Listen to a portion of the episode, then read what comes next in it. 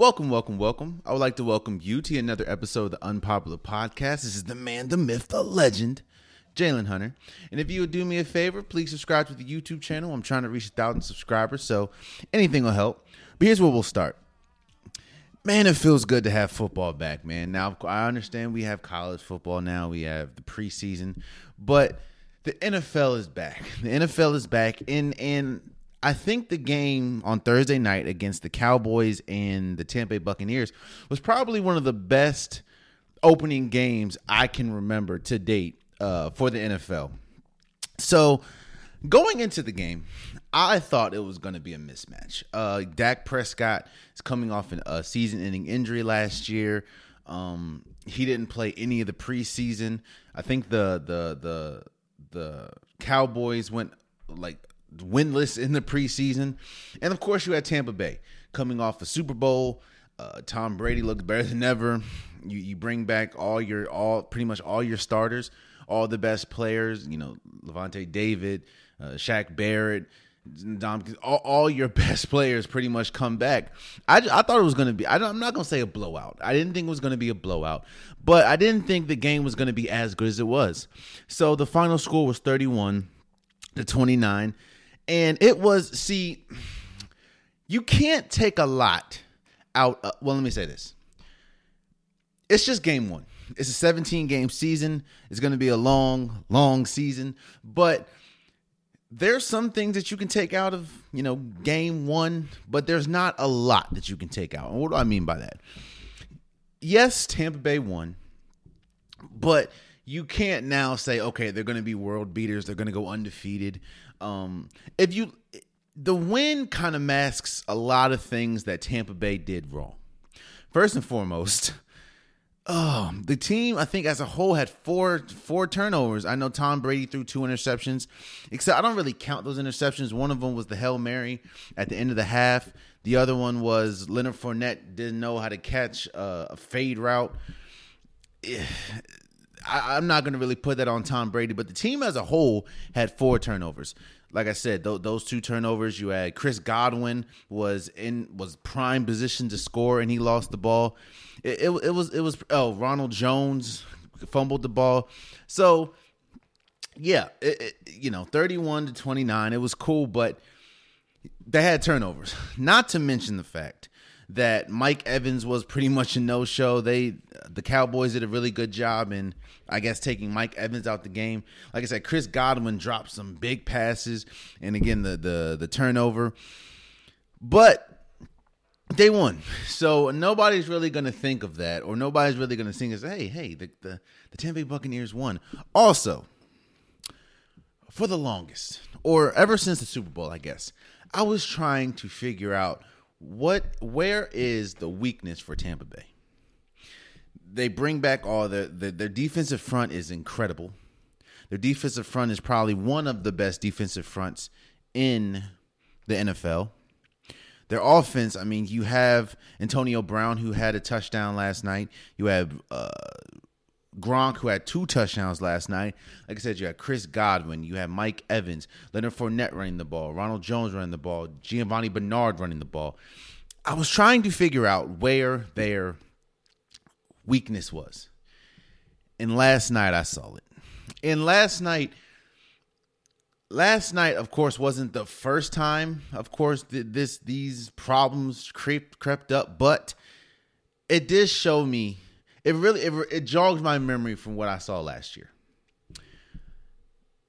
Tampa Bay, if they they are in prime, they can win it all. They they more than likely will have a deciding factor in who would win, whether they get to the NFC Championship, whether they get to the Super Bowl.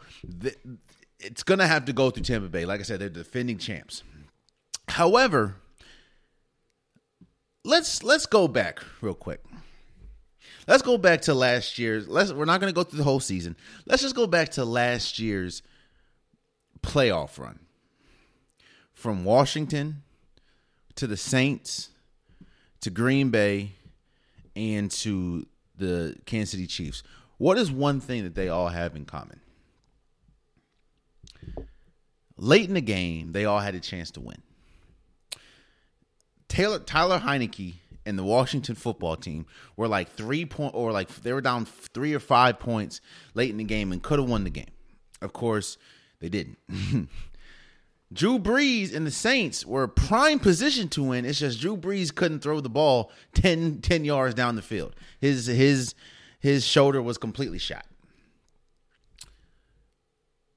The Green Bay Packers, of course, they the Tampa Bay Buccaneers had a bunch of turnovers.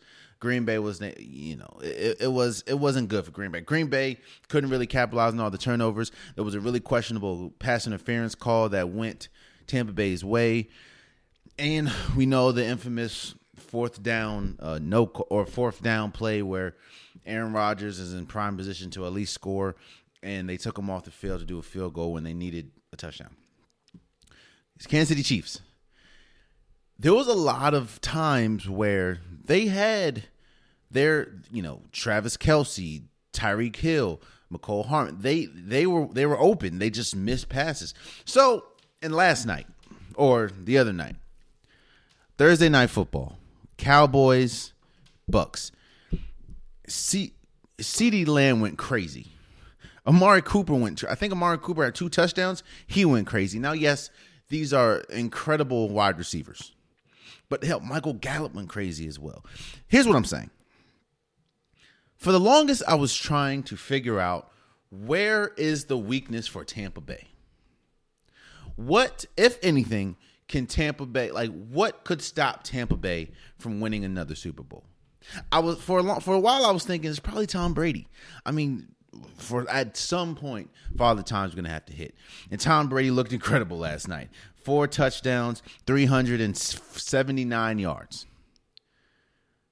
Throw the ball like, what, 50 times. So Tom Brady, I don't think is going to be the problem for this team. At least it doesn't seem like it, it, there's any drop off happening. The weakness for this team is the cornerback position. They lost one of their best cornerbacks Thursday night uh, to an injury. It looks like he he broke his arm. I hope he. I mean, I don't. I don't. It, it looked bad. So their corner, their cornerback was. There should be no reason why. Now, don't get me wrong. There's no. Nothing, I'm not saying that the Cowboys are god awful. I'm not saying that at all. But there should be no reason why you allow Dak Prescott to throw for 403 yards for three touchdowns. Two of them went to Amari Cooper. One of them went to CeeDee Lamb. And honestly, I think CeeDee Lamb should have had another touchdown, but he dropped the ball.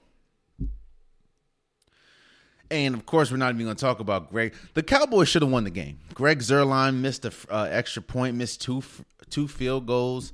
Um, CeeDee Lamb dropped a pass. Michael Gallup uh, dropped a pass, and of course, the the questionable pa- or non call pass interference. If you know, People can argue it was pass interference. People can argue it wasn't at the end of the game between Chris Godwin. But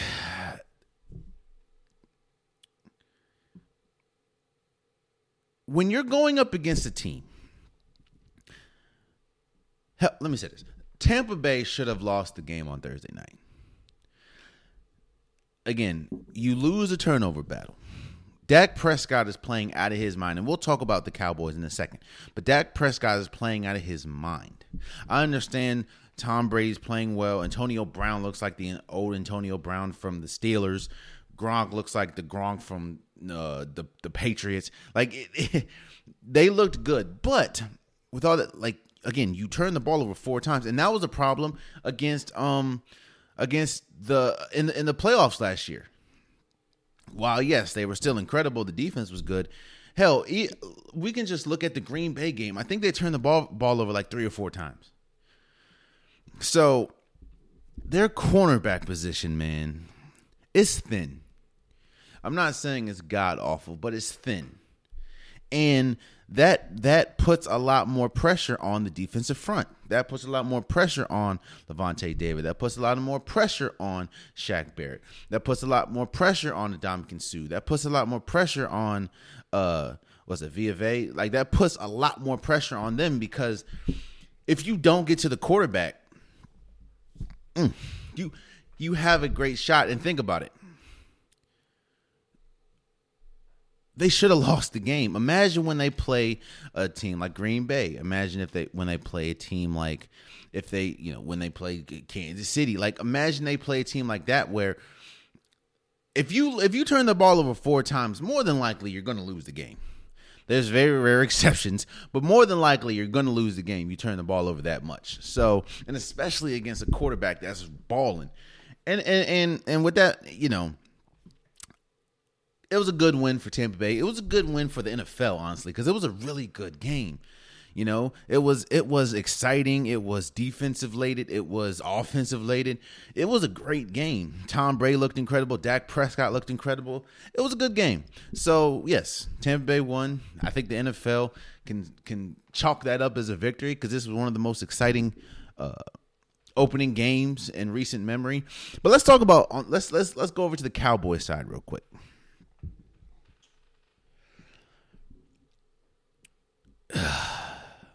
Eh, let's let's let's talk about in totality real quick. These are two teams with two different trajectories, in my opinion. Now I know a lot of people are going to say, "But whoa, the Cowboys championship." All right. These are two teams in two completely different trajectories. Now I'm not saying that one's ascending and one's descending. I'm not saying that. What I'm saying is when we sit here today, the Cowboys are going to look at that as a moral victory. Nobody really expected him to be in the game. People thought it was going to be a blowout, or at least, hell, I think Vegas had it a nine point favorite for the for Tampa Bay. Dak, we didn't know what Dak Prescott's going to look like, seeing as though we haven't seen him since last year. Which the last time we saw him, he was getting injured, uh, and he didn't play preseason, so we thought that it was going to be rust. Mike McCarthy, he didn't lose them the game, he didn't win them the game. Like he, why would you have Greg Zuerlein kick a 66 yard field goal? I don't know. But uh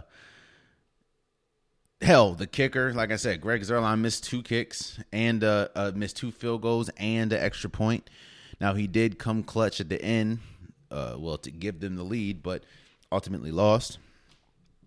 They're going to think about this as a moral victory. They're they're pro- the Cowboys in general was probably happy for this outcome even though they should have won the game, even though for the life, I understand how good, right? I understand how good Tampa Bay's defensive front is. You can argue that Tampa Bay's defensive front is probably one of, if not the best defensive fronts in football. You probably have Tampa Bay's up there, Washington's is up there, uh, the Pittsburgh Steelers probably up there, the the the Baltimore Ravens. Those these are teams that have incredible defensive fronts. But for the life of me, I don't understand how you very rarely use Ezekiel Elliott, who a lot of people tout as a top five. I mean, there was a there was a period of time where Ezekiel Elliott was the best running back in the league, and that time wasn't too far long ago. Now, I understand you know some of the issues that he had last year with dropping the ball. I also understand, you know, going into training camp last year, being overweight and everything, or you know, being out of shape. But we're talking about this year. This year, I mean, most of us saw Hard Knocks. He looked like the best shape of his life, and he actually looked really good when he did get the ball on Thursday. But for some reason, he could. I understand that. I think Mike McCarthy said that Tampa Bay's defense did not allow, or Tampa Bay's defense dictated how you use Ezekiel Elliott, which didn't make sense to me. Ezekiel Elliott is the best running back in the game. Yes, he's better than Leonard Fournette. Yes, he's better than Tony Pollard. Yes, he's better than uh, Ronald Jones. Yes, he's better than Giovani Bernard. He is the best running back in the game. Not to mention, or in the game on Thursday. Not not in all of, whoa, not in all of NFL, but on the game Thursday. And yes, Dak was rolling. He threw the ball, what, 58 times? He was rolling, yes. But a person that not only came off of uh, a season ending ankle injury last year, but he missed the preseason because he had like nerve damage or something in his in his throwing arm. Why is that person throwing the ball 58 times the first game when you have Ezekiel Elliott? It just that it was the, oh man the again two different trajectories. A lot of cow if you talk to Cowboys Nation or whatever, they're happy from the outcome that happened. Which I mean, I get. He, people thought they were going to get blown out. Bada bing, bada boom. Cool. And they didn't get blown out. They only lost by two points. They were in prime position to win the game. That the defense looked incredibly, incredibly different than last year. Last year they were one of the worst defenses of NFL history. This year, Demarcus Lawrence, eh, they looked, or at least the first game, they looked really good. Like I said, they forced, uh, uh, they they had a punch out against Ronald Jones. Uh, they, they they looked really good. So Cowboys Nation is going to consider this a moral victory. Hell, Skip Bayless and a lot of people are saying this is a moral victory. Even even with all the problem, like I said, you won the turnover battle, you didn't win. Dak Prescott threw for 403 yards with three touchdowns. You didn't win. Amari Cooper looked incredible. You had two touchdowns. You didn't win. CeeDee Lamb, even though he dropped a couple passes, had a touchdown. Looked really good. You didn't win. They're still going to consider that a moral victory. Tampa Bay won the game. They won the game, and they're not happy with this win. Again, the team had four turnovers. The team as a whole had four turnovers. You let you let Dak Prescott throw for 403 yards. I don't think he was sacked at all, by the way. Now I understand Dallas has a good a good offensive line, but Zack Martin, who is their best offensive lineman, was not there due to COVID. And I don't think they had I, I know they, they might have had a sack, maybe. Maybe a sack or two, but it wasn't really like game define. I know that they did rush rush um Zach Prescott a couple times, but actually get like a like like a sack maybe once or twice they're looking at this as yes, they won, but there's a lot more improvement. If they play like this, now again, I understand it's only game one, but if they play like this the entire season, of course I need to see what happens with Green Bay and and and stuff like that. But this team, especially if they're if if if their back the back of their defense allows, I mean, you're gonna hell. CeeDee Lamb and and, and Amari Cooper's great cool. But what happens when you play a, a, a, legit top wide receiver? Like, what happens when you play Davante Adams? What happens when you play Tyreek Hill and Travis Kelce? So, again, this was a win for Tampa Bay, of course. This was also a win for Dallas. I mean, no, for the NFL. For is back. We're excited.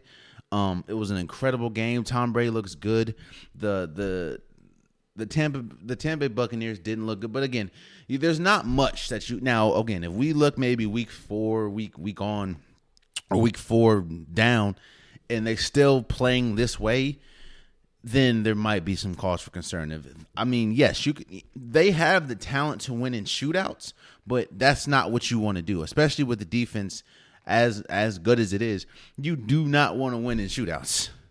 Especially when you're going to play teams like I said the Chiefs, like the the Green Bay Packers. It has a quarterback that can win a shootout. And that's no slight against Dak, but I'm just saying. So that um it was a really good game. It was a really good game. And I'm excited to I this game told me a lot about both teams, but you can only chalk it up to game 1 and I'm not going to have any like I'm not going to say oh they're they're these these teams are god off. No, I'm not going to say that. I'm just going to I'm going to let it play out. But it was a good game. It was a good game. Let's move forward. Oh man.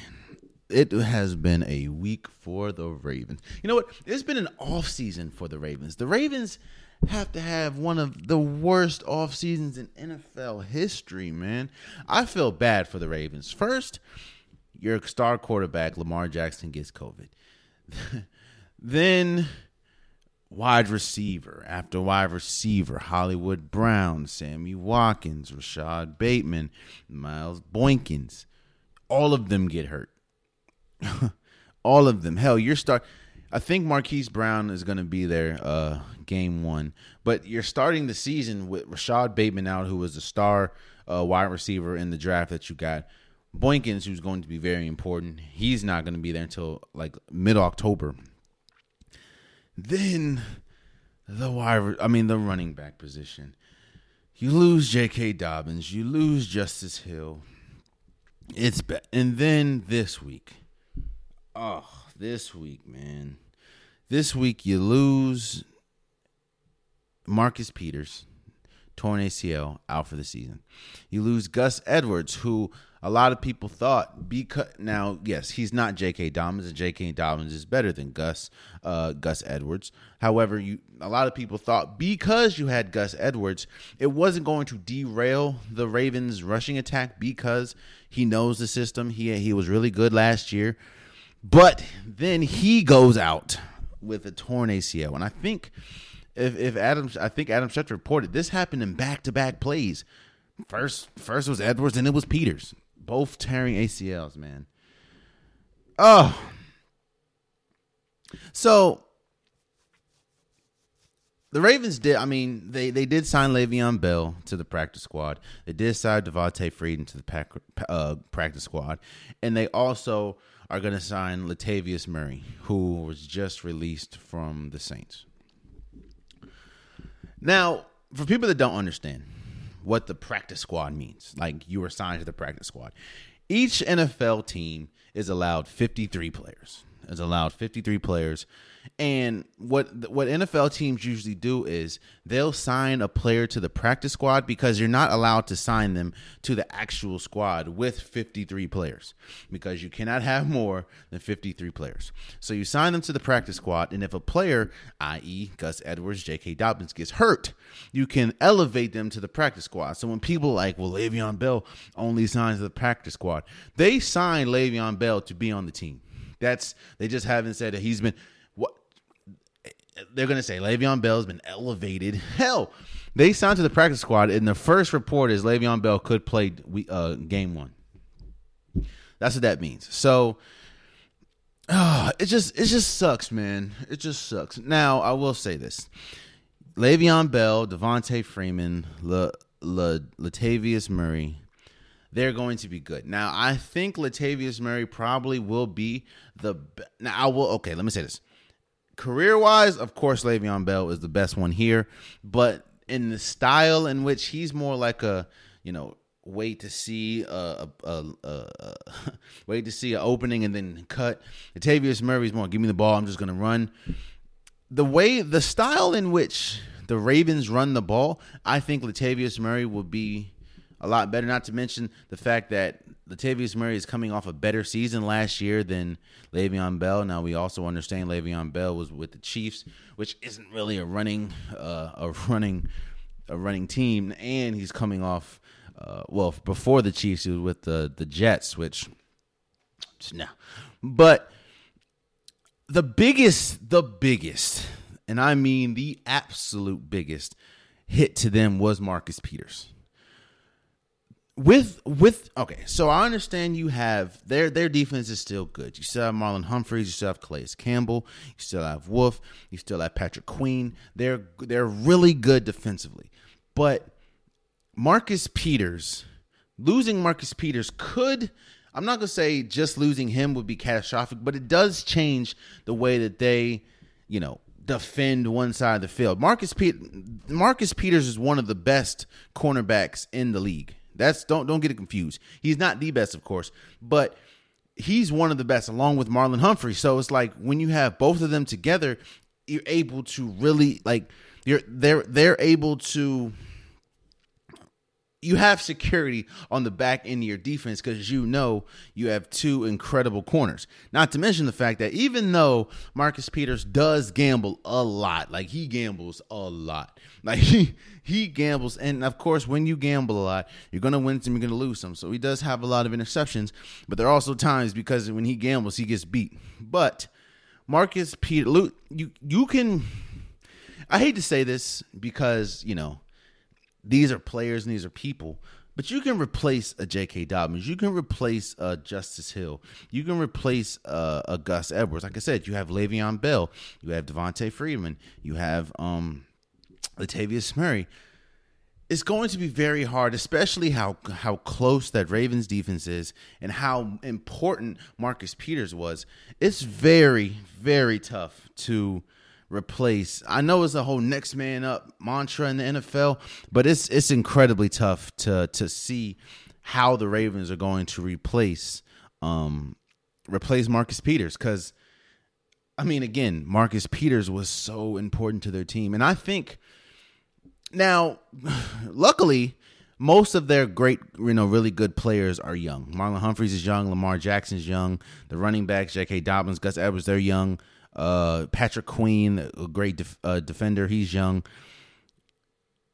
But it, it I will. I'm not going to say that these injuries are going to derail the Raven season, but I do think that when we talk, when we look at the end of the season, I think the injuries to the wide receivers are going to be the biggest thing because every you know we always talk about the Ravens need to improve on their off, you know, offense of the game as far as the throwing.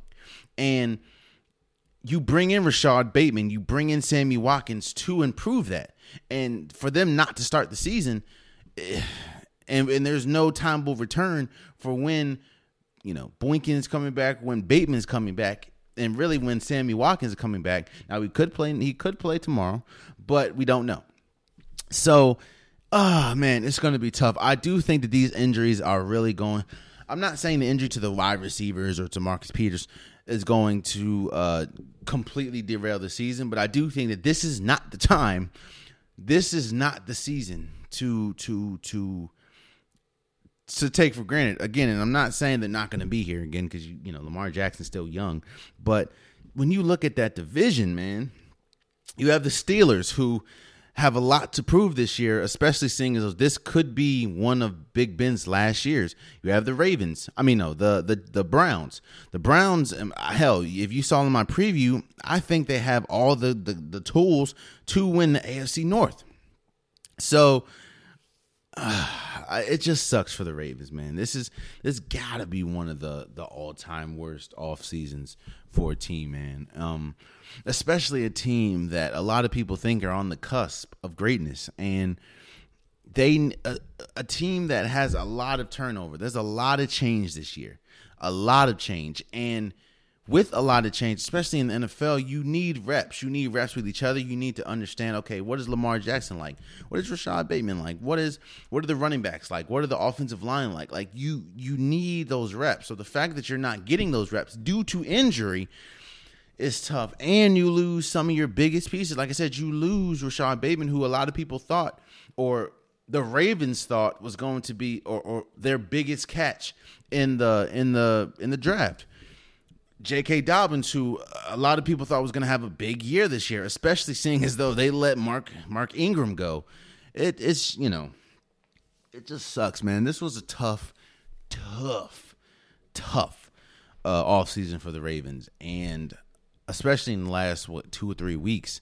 And I, I, I fear that these two or three weeks are going to affect the end of this or the the whole season due to the injuries, man. The, and these aren't just like sprained ankle; these are torn ACLs, meaning we won't see these players all year. So I wish them nothing but the best. I wish them speedy recovery, and uh, yeah, man, it it sucks, man. It sucks and I hate to, uh, I guess, have a pendulum of of emotion, but moving forward, T.J. Watt gets paid. T.J. Watt, who's been holding out uh, for them for or been holding out for a contract extension, gets paid. Man, now he gets he signs a four year, one hundred and twelve million dollar extension. I think eighty million guaranteed, making him I think one of the highest paid defensive players, if not the highest paid defensive player uh, in the league, and it's well deserved. Honest hell, if you look at the last last what three years, nobody has more sacks than him. I don't think. Um, I know he finished second last year in defensive play of the year.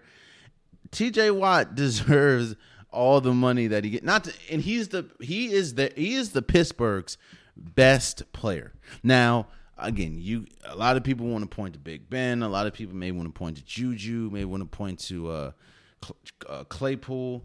May I mean Najee Harris is exciting. May want to point to Minkah Fitzpatrick, Joe Hayden. No, T.J. Watt is Pittsburgh's best player in my opinion, and it's not really even close. T.J. Watt is arguably one of the best. I'm saying you can. I think you can say he's probably top three or five defensive players in all of the league. You know, he's in a class with you know Aaron Donald, uh, Myles Garrett, uh, T.J. Watt, Chase Young. Like these players are incredible, and the last thing you want to do, especially with Pittsburgh and especially with, you know, the whole offseason they had with Big Ben, is he's, you know, how are we going to, how are they going to get him on the team? Losing Bud Dupree. you you do not want to go into a season like this with questions, especially when the, the division is wide open. I mean, again, you have a lot of new new talent and new pieces with Cleveland, so that's going to take some getting used to. And of course, we don't know the question still is can Baker really take them over the top? And with all these injuries, like I just said with the Ravens, you do not want to go into this season with some uncertainties. And the last uncertainty that you want or that you don't want is is JJ Watt. I mean, no, it's uh, TJ Watt. So makes a lot of sense. I, hell, you you saw players campaigning. Big Ben said, "I took less, so you can give TJ Watt anything he wants," because players understand how important he is to the team and I think that he it's going to be an exciting year, and I think that they needed to do it. Uh, the the Pitts, I think the thing that took so long is the Pittsburgh Steelers are famous for not giving people really extensions until like the the, the very end of their contract, and this is a new time, man. This is a new date, and the last thing you want to do is lose your best player, especially a player as impactful as T.J. Watt because you wanted to stick to old ways and not give a contract extension. So, shouts out to TJ Watt, man. Shouts out to the P- Pittsburgh Steelers. Well deserved. I think he's going to be he's going to be just how he's always been and that is incredible. He's going to be one of the best defensive players in, in the league. And it, you know, it's definitely well deserved. He definitely deserves what a hundred and twenty-one million dollar extension with eighty million guaranteed. So, shouts out to him, man move forward. So the season, like I said, the season's here. We had Thursday's game. Very exciting. What I want to do is I'm going to give my I already gave I already broke down the divisions. I already gave my top 10 best players in the league. I I talked about I gave my prediction of who's going to the Super Bowl. I gave my prediction who's going to the AFC Championship, NFC Championship.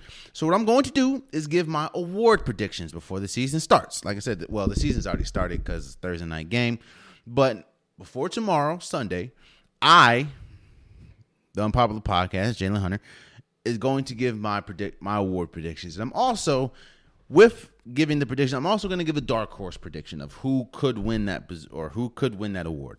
Let's start with the comeback play of the year. To me, it's kind of Thursday really changed my mind.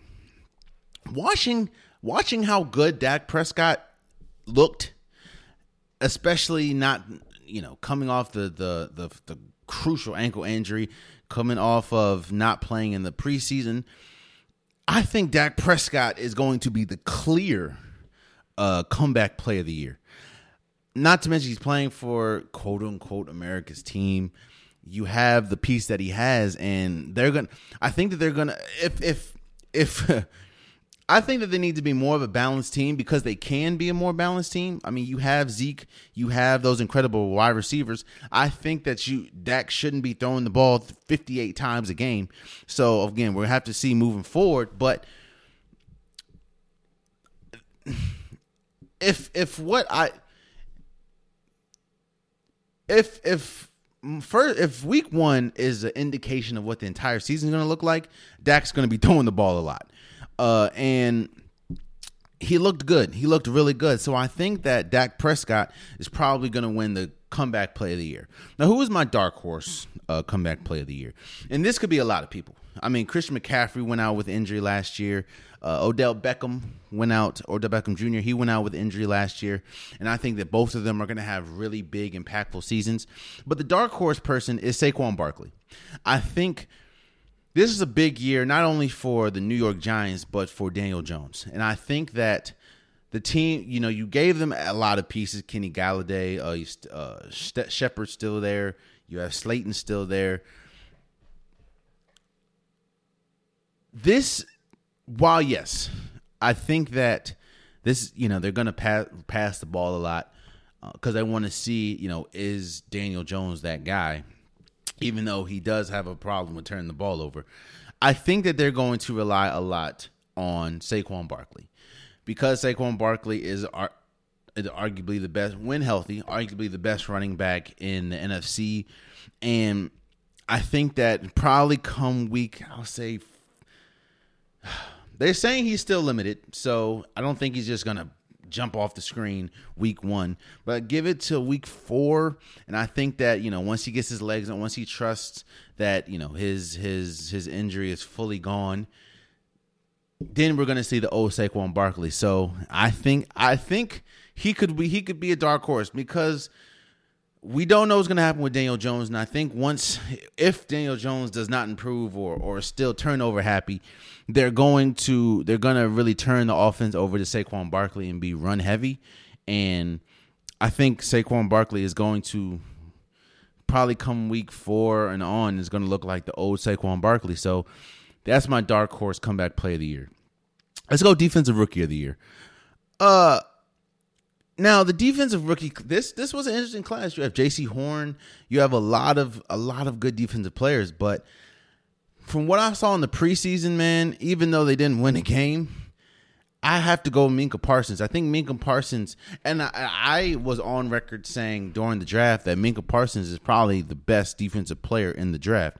Even though you know he he he opted out his last year at Penn State, um, Micah Parsons is an incredible player, and I I just think that he is he is he's the Dallas was horrible last year on defense, and while they looked really good and, and he did you know he he's still a rookie. So there were times on thursday where he just didn't look the best. But minka Parsons is explosive. He's fast. He's a hard hitter. And he is going to be very vital for the dallas defense. And because of that and i think that his his talent is going to be infectious because i mean hell i'm not saying that it's because of him but dexter lawrence i mean Demarcus Lawrence looked best he's ever looked. Gregory looked the best he's ever looked. And I'm not saying it's just because of uh, Minkah Fitzpatrick, but I think Minkah Fitzpatrick will have the best opportunity to showcase his talent. Uh, not to mention with the whole Hard Knocks thing, he was like a star for Hard Knocks. So I think Minkah Fitzpatrick will probably win Defensive Rookie of the Year. And for my dark horse, I'll have to say Patrick Surtain. The only reason why I don't know if that's the only reason why I have him as a dark horse is because that is a lo- the the the Denver Broncos is a loaded defense, and it's gonna be tough. It's gonna be tough getting some shine with that defense because again it's loaded, and I don't know if they'll win enough. Now that's also a problem with Minkah Fitzpatrick. I don't know if I don't think they'll win enough, but or I don't know if Mm, no, that's not really a problem with Minkah Fitzpatrick because that's America's team, so they're always going to be on TV. But you know, Patrick Surtain being in Denver, I don't know if they'll win enough for him to get the credit that he deserves. Uh, so I think the defensive rookie of the year will probably go to Minkah Fitzpatrick, and the dark horse is uh, Patrick Surtain. So let's go offensive rookie of the year. To me, it's it's kind of simple. It's going to be Trevor Lawrence. I think Trevor Lawrence is the best rookie as far as offensively in this in the draft class. A lot of people are toting him as he, he could be a phenom. He can be the next great uh, quarterback in this league. I don't think they're going to win a lot of games, but I do think that he's going to look good uh, with the talent that is around him. And I, I just, uh, you know, I just, I think this is his his. I think not not just the hype that's around him, but his talent. I think that this is his award to lose. So it's going to be hard. For, I mean, Kyle. I mean, Zach Wilson can can can kind of compete, but no. I just I, I think Trevor. This is Trevor Lawrence. Uh, this is Trevor Lawrence award to lose, and I think a dark horse. Like I said, you you have um, Zach Wilson. You have Jaylen Waddle, who I think is going to be really good for for Miami. You have Ja'Marr Chase, who can't catch the ball to save his life because it looks drastically different. This is words, not mine. Looks drastically different from the NCAA ball. I drafted that man in fantasy too, so he better get it together. But I think the the the dark horse, the dark horse for rookie of the year could be Kyle Pitts. I think with the departure of Julio Jones and Atlanta is historic for being a pass first offense. I think Kyle and Kyle Pitts, while he is a tight end, he's one of the most offensively gifted players coming out of this draft as far as his speed, his catching ability at the at the tight end position. He he's tight end, like he's labeled a tight end, but he has all the skills of a wide receiver. So I think that he's going to be big. I don't know if Atlanta's going to win enough, not or and the fact that I mean you brought in Mike Davis, so they're going to try to run a lot, and you still have Calvin Ridley, who has is going to move over from the second wide receiver to now the first.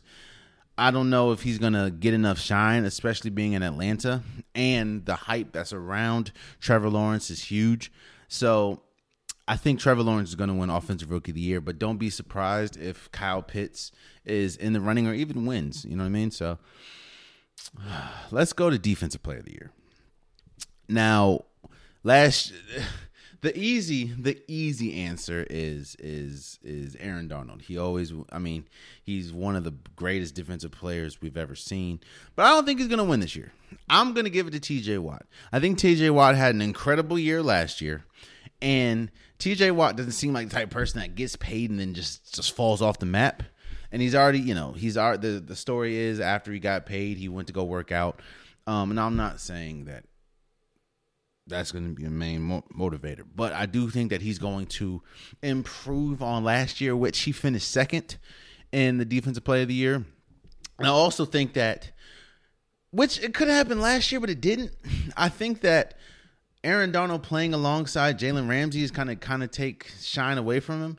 I understand that sounds incredibly crazy because Aaron Donald is not Jalen Ramsey, and Jalen and Aaron Donald is one of, like I said, one of the best defensive players in the, in fact, the best defensive player in the league.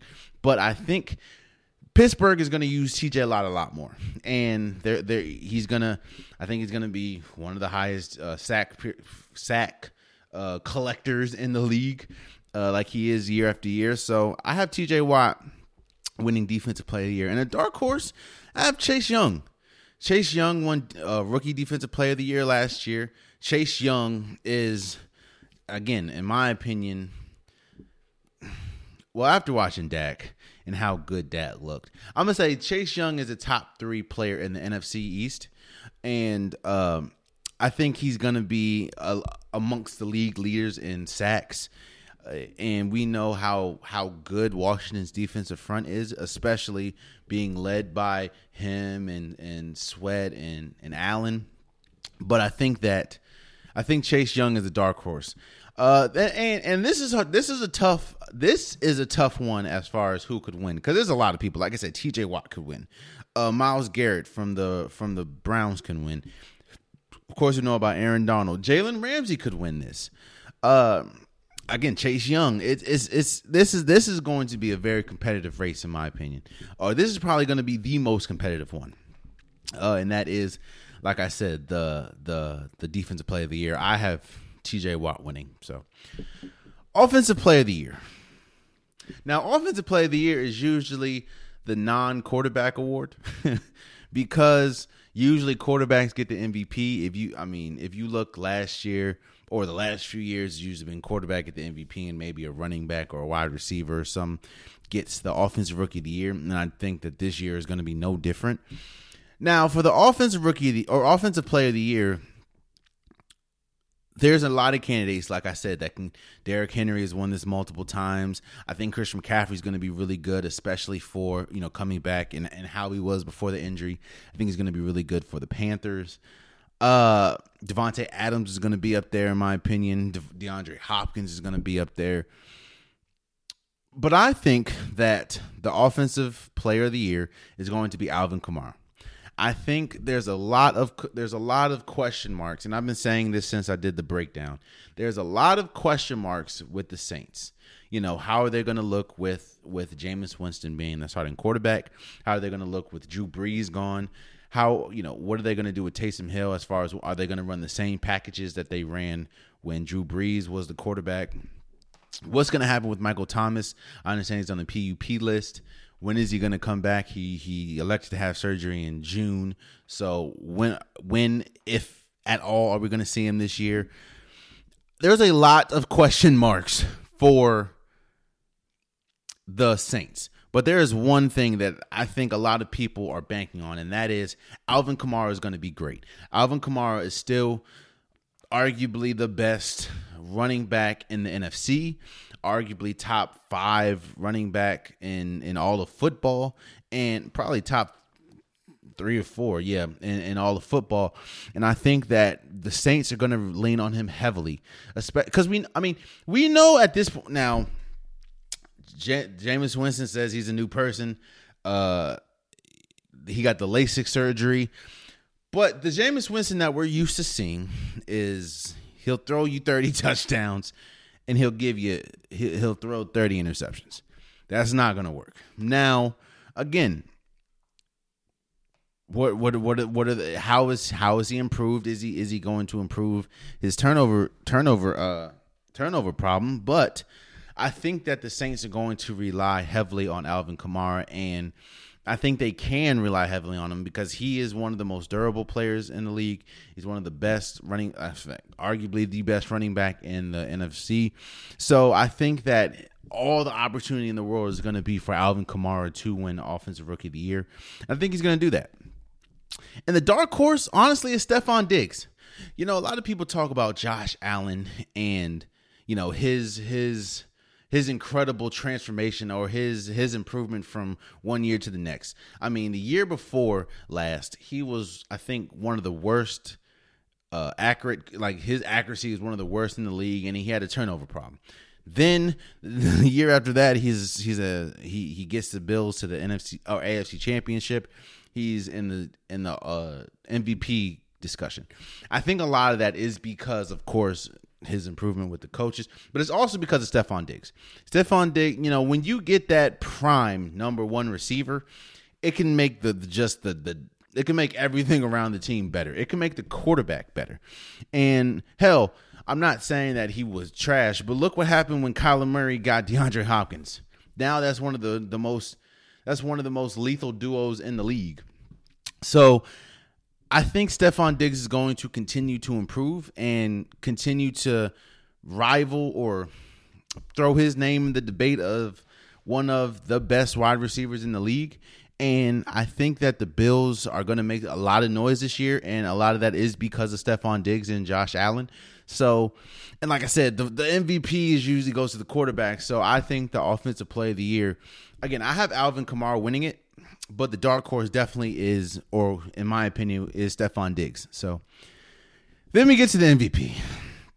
And there's a lot of names you can throw out there. You can throw out Aaron Rodgers, who won last year, Tom Brady, uh, Josh Allen. I think his name's going to be in the list uh, or be in the mix. Um, Russell Wilson, I think his name's going to be in the mix. There's a lot of names that are are going to be in the mix. But I think I think until I, I think it's gonna be. I think it's gonna be Patrick Mahomes, man. I think losing in the Super Bowl definitely, uh, and the, in the way that they lost, I think is gonna gonna gonna motivate him. And I mean, he was. I think he finished top three last year. Like Patrick Mahomes was was great, and Pat, we know how good Patrick Mahomes is. And I think with the added, now that you get Orlando Brown uh, for the offensive line, you get Kyle Long I think there's going to be it's going to be uh, something to see. Uh, and and I, I, just think Patrick Mahomes is the best quarterback in the league. Uh, well, and you know, I, I think he's the best quarterback in the league. Even though Aaron Rodgers the, had the best season, I ranked him number one until Patrick Mahomes uh, dethrones him if he does that. And I, I think with the offseason that that we saw from Green Bay and Aaron Rodgers, I don't know if fans or whoever has to vote. I don't know if they're going to vote Aaron Rodgers, even though I think he's going to have an incredible season. I just give it to Patrick Mahomes. Now the runner up or the dark horse. Again, I was tempted to go Russell Wilson. I think that they have a the Seattle Seahawks because of Russell Wilson has a really good shot of of not only making it to the playoffs but maybe having a deep run because of Russell Wilson. I think Josh Allen's name is going to be up there. Uh, I, I, he has to add to the success that the Bills had, or at least continue the success that the Bills had last year. Uh, Aaron Rodgers, again, his name's going to be up there because of probably how, what their record, the Green Bay record looks like, and his touchdown interception ratio is always incredible. Tom Brady is going to be up there, but a dark horse MVP, I have Lamar Jackson. When you look at everything, and we just talked about it, when you look at everything that happened with the oh, with the Ravens this entire offseason, I think that they're going. to In fact, I know they're they're going to need Lamar Jackson to be at his best. They're going to need Lamar Jackson to be the Lamar Jackson that won the MVP what a, a two years ago. Um, and I think that I think he can do it.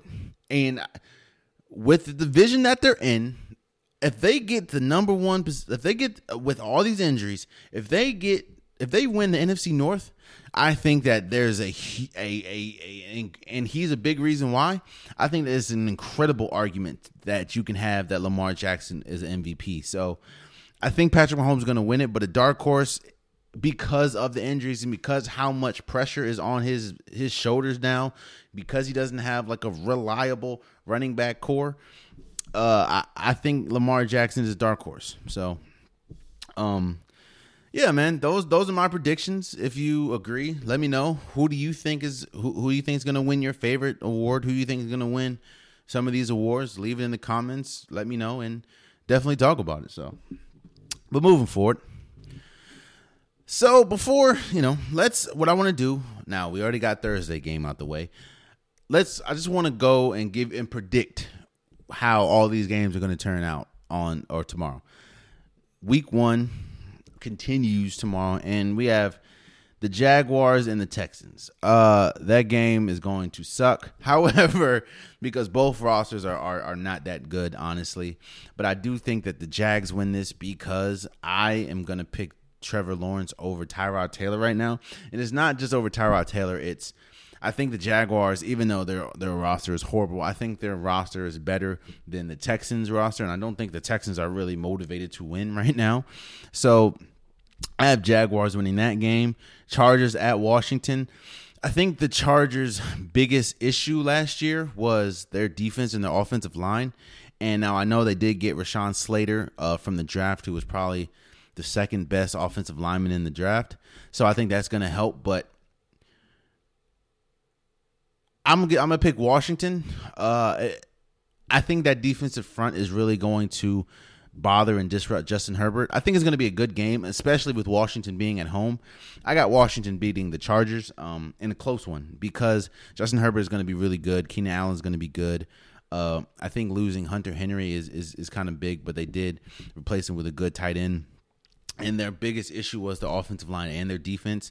And you know, I do want to see how Ryan Fitzpatrick is going to capitalize on the defensive uh, struggles that the Chargers have, and they didn't. The Chargers didn't really look good in the preseason either. Uh, so I have Washington winning that one. I think a really good game is going to be Seattle at the Colts. Now, I think it's only going to be a good game is because of the Colts defense. I'm I'm still I'm still waiting to see which Carson Wentz you're going to get. Uh, I know he's going to start, or I know he's starting. So I don't. If you're gonna get the Carson Wentz of oh, like the, the Carson Wentz before the injury, then you have a game.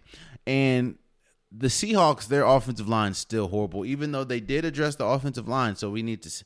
It's, it's horrible until proven otherwise. Um, and and they did kind of address the defense. It's not the greatest, but you saw the best player in this game is Russell Wilson. Uh, and the best receiving core in this game is the Seahawks. So I have the Seahawks winning away Uh, I have the Seahawks beating the Colts. So the Jets and the Panthers. I have the Panthers winning this. I think Sam is pretty much Sam Darnold's revenge game for for the Jets, and the Panthers just have a better roster than the Jets. I understand you have Zach Wilson, who a lot, you know, he looked really good in the preseason. But other than that, I mean, the Panthers have Sam Darnold, you have DJ Moore, you have Christian McCaffrey, you have Robbie Anderson, you have Jaycee Horn. Like, I have, I have the Panthers winning this, and actually winning this pretty easily. Vikings at Bengals. Uh, I th- I'm mm, I'm gonna go with the Vikings. I'm gonna go with the Vikings because it's a better team than the Bengals. I think that you know we're still. I want to see what Joe Burrow looks like coming off an injury. I know that a lot of reports are coming out saying he's still having trust issues with his leg after the injury. So you know, uh, give it a couple weeks. I think it's going to improve. Ja'Marr Chase needs to catch the ball. I, I, I, don't know what else to say. Uh, he's still Tee Higgins is good. Tyler Boyd is good. Um, Joe Mixon is going to be good. It's just that offensive line is horrible. This is why I said they should have got Penei Sewell. But hey, I don't know. They didn't do it. It's cool. I just think the Vikings. Actually, I don't know, man. I'm gonna go with the Vikings. I'm just go with the Vikings. I I don't really have like a, the Vikings just that much better. I don't know. I, am gonna go with the Vikings. I just the the Bengals offensive line. Now the Bengals offensive line is bad. Yes, but the Vikings defense ain't good neither. So I don't know. So I don't know. I got the Vikings winning that. Uh you have Cardinals at Tennessee. I think that this is going to be a very good game. Ryan Tannehill against Kyler Murray, Julio Jones against um, DeAndre Hopkins. I just think that the I think Derrick Henry and AJ Brown and that offensive core is just going to be a little too much for the the Cardinals. Now the Cardinals did improve defensively, but defense was their biggest issue.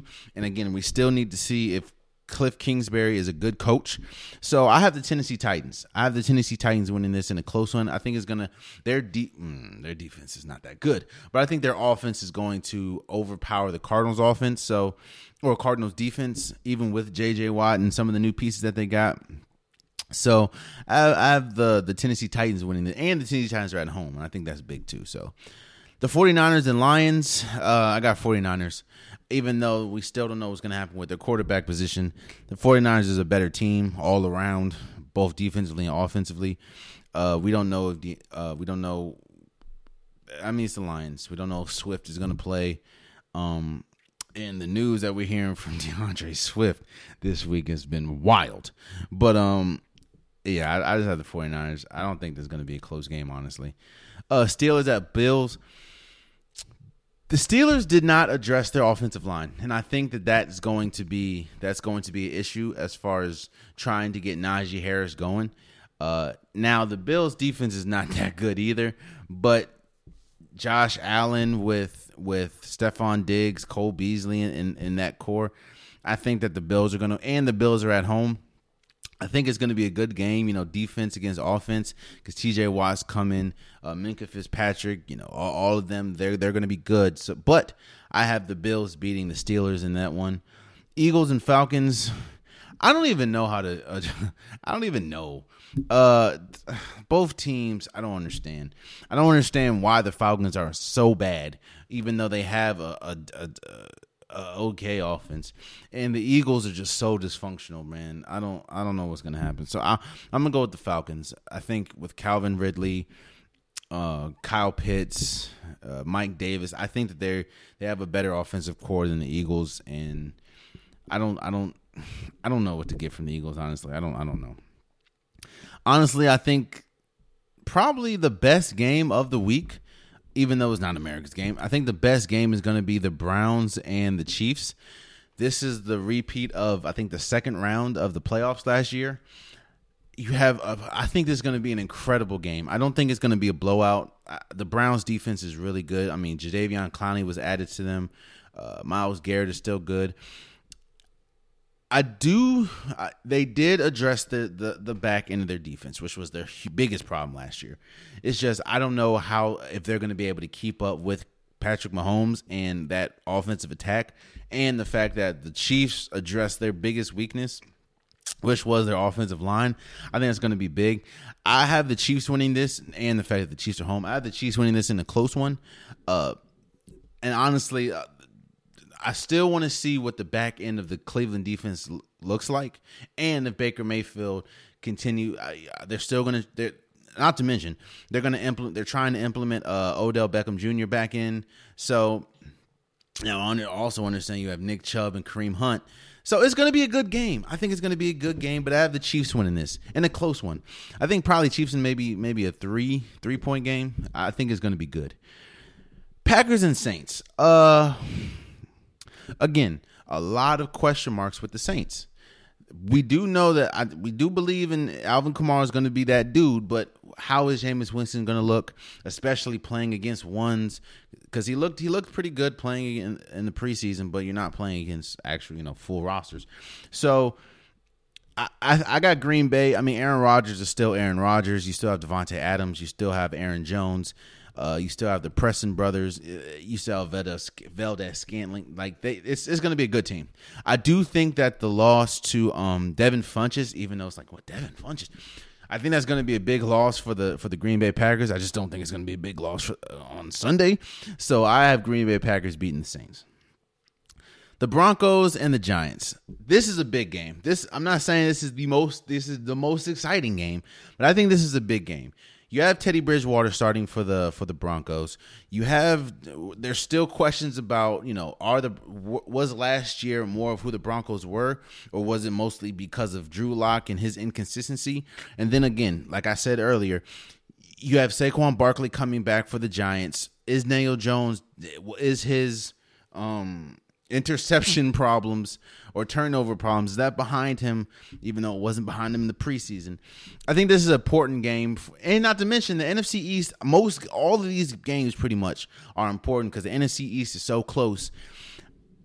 I have the Giants winning this. I th- yes, Teddy Bridgewater is good, but I think that the Giants, their defense is really good as well. It's just really on they they have the better core, both defensive. Well, I think the defensively is kind of even between the Giants and the Broncos.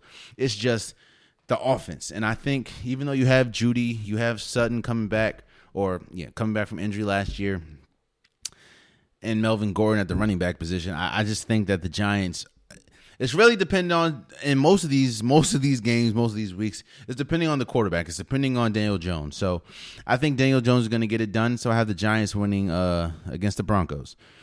The Dolphins against the Patriots. This is this is an exciting game because Mac Jones' first official start, and I mean you you let go of Cam Newton because you have all the faith in the world in Mac Jones, uh, and the Dolphins haven't really shown that they. I mean, they didn't even make Tua. They didn't make Tua a captain, so they haven't really shown they have the most faith in Tua. But I do think that the Dolphins, as a team and as a whole, uh, is a well as a roster is better than the Patriots. Now the Patriots is an, is an incredible team, and of course, probably and I know probably has the best coach in the NFL and Bill Belichick. So I think it's going to be a good game. I think that they're going to run the ball a lot. I have the Patriots. I have the Patriots winning this. I don't. I still need to. Tua. I think this is a big game for Tua. Big game for the offensive line, and I think the last thing you want to do is have some uncertainty about. I mean, uncertainty about your quarterback going into uh, New England with Mac Jones. With now, I, I I said this before. I think Mac Jones is going to win a lot of games. I think he's going to win games. I think he's good, but I just don't think that he's you know good enough to get them over the hump right now. Now again, moving forward, I think he'll be all right, but you know we still need to see. Uh, but I have the Patriots beating the, the Dolphins. So uh, Sunday night football, I have the Bears and the Rams. I have the Rams because Andy Dalton's starting, and we still don't know when Justin Fields is coming, if he's coming, and we've seen the best of Andy Dalton. And against Jalen Ramsey, against Aaron Donald, against that defense, is going to be tough. Not to mention, this is a big game for Matt Stafford. You're hearing a lot of people before the season starts talking about, you know, Matthew Stafford. While they did get Matthew Stafford, the team is no better uh, than it was with Jared Goff. So I think that he has a lot to prove as well. So I think the Rams are going to win this actually fairly easily. No, no, I'm not. I'm not going to disrespect the, the the. I'm not going to disrespect the Bears defense. Khalil Mack is good. I'm not going to disrespect him, but I will say that the offense, even the it's not just it's it's the quarterback, and I think Andy Dalton is going to struggle against the Rams defense. So I have the Rams. And Monday Night Football, Ravens at Raiders. I have the Ravens. I I say this every single time I talk about the Raiders. The Raiders have a good team. I just don't understand what they're doing. Their offensive line sucks. Um, Derek Carr, he's cool. Darren Waller, one of the best tight ends in the league. Uh, they gave up a lot of, of uh, they gave up Nelson Agholor, who doesn't seem important in the grand scheme of things, but he was like one of their. I think he was their best wide receiver. Alex Leatherwood is on the offensive line. I don't know what's going on. And I don't think I think I know Harbaugh is a better coach at this point than Jon Gruden. Now, I, I don't I don't think the injuries are going to really hurt the Ravens until, you know, they do. And I just don't think they're going to hurt the Ravens against the the Raiders. So, I have the Ravens winning that. Uh so yeah, those are my predictions, man. Those are my predictions with all the games uh, in week 1. And of course, when we come back on Wednesday. We'll talk about what happened. So, and lastly, before we go, uh, the Washington Mystics star Elena Delle Donne status for the season is is kind of doubtful. Now, Washington is what a game and a half. I think they're ten and eighteen. They're a game and a half behind the the eighth spot in the playoffs, and of course, the eight teams go.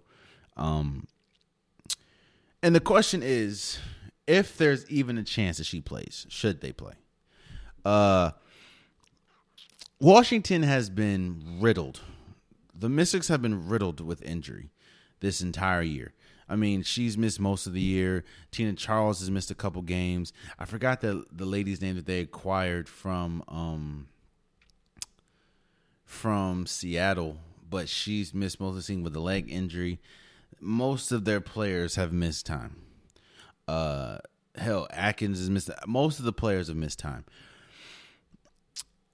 But of course, the question is, I mean, your your um, you're you you have an opportunity to make the playoffs. And Elena Delle Donne, the reason why she's out now, she had back surgery a while ago, and you know, nerve, you know, the nerves and stuff. She she's having nerve problems, and she the last thing you want to do is have that get worse because if it gets worse, it could be permanent. And that's the biggest reason why I don't think that she should play again as far as this year. She looked she looked okay. She looked okay coming back. Uh, she looked really good coming back. But and and at the best, Elena Delle Donne is in my opinion the you can argue top 3 player in the league she's definitely a first ballot Hall of Famer. She was a huge reason why Washington won a championship back in what 2019. Um, but I think that even if Washington makes it to the playoffs, I know again they're a game and a half behind the the Liberty. I don't see them making any noise as far. I don't really because this season, even though you have Tina Charles and you would have Elena Delle Donne if she's even able to come back. This team has been riddled with so much, and I think this is just a, a throwaway season because of the injuries that they've dealt with. I think this is a throwaway season. So even if they make the playoffs, I don't see them unseating anybody. And I, the last thing I would want is my star player in Elena Delle Donne to come back before she's supposed to come back just to try to win a playoff game or two and end up losing and end up losing her for the long term. So I wish for a speedy recovery. Um, I of course I'm a Washington Mystics fan. I've I've been to several games.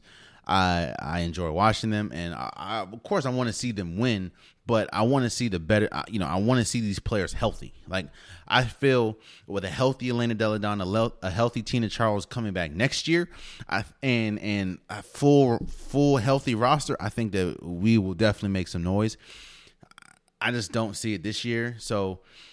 I, I don't I don't think that she I don't think that there should be a question if she comes back. She just needs time to heal, and you know I I, I hope nothing but the best for her as far as Delle Donne, and and I hope for a speedy recovery. Not just because I'm a Washington fan, or not just because you know I want to see her play, but I don't want any player to have their career altered by back injuries or or stuff like or any injuries in general. So But there you have it, man. That has been today's episode of the Unpopular Podcast. Football's back. I appreciate you guys.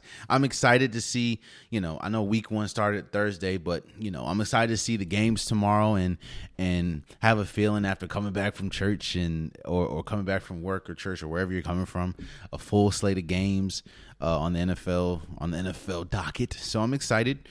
Um, if you want an unpopular podcast shirt, hoodie, sweatshirt, long sleeve, joggers. The link is in the description below. Hey man, go get your go get your merch today. I have multiple designs, multiple colors. Go get your merch today. They look good.